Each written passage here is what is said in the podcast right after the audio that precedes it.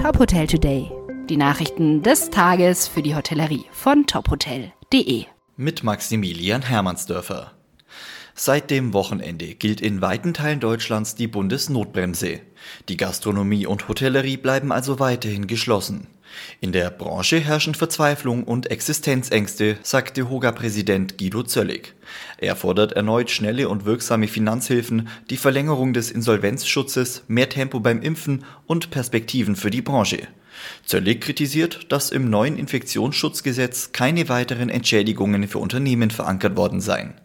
Dem Gastgewerbe werde ein Sonderopfer für die Allgemeinheit abverlangt, es müsse daher eine finanzielle Entschädigung erfolgen. Während sich Deutschland weiterhin im Lockdown befindet, hat Österreich die Öffnung aller Branchen angekündigt. Ab dem 19. Mai sollen unter anderem Gaststätten, Hotels, Sport- und Kulturangebote wieder öffnen dürfen. Veranstaltungen im Freien sind mit bis zu 3000 Besuchern möglich. Alle Öffnungsschritte sind mit einem umfassenden Schutzkonzept verbunden, unter anderem mit Schnelltests. Laut Kanzler Sebastian Kurz können auch Deutsche in Österreich Urlaub machen, ohne sich in Quarantäne begeben zu müssen. Für die Einreise reiche ein negativer Test oder ein grüner Pass für Geimpfte. Weitere Lockerungen für die Nachtgastronomie, Hochzeiten und Vereinsfeste könnten ab dem 1. Juli folgen. Der französische Hotelkonzern Accor hat im ersten Quartal 2021 ein deutliches Minus gemacht.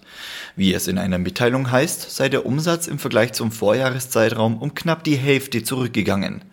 Trotz der Einbußen hat Accor von Januar bis einschließlich März diesen Jahres 56 Hotels eröffnet.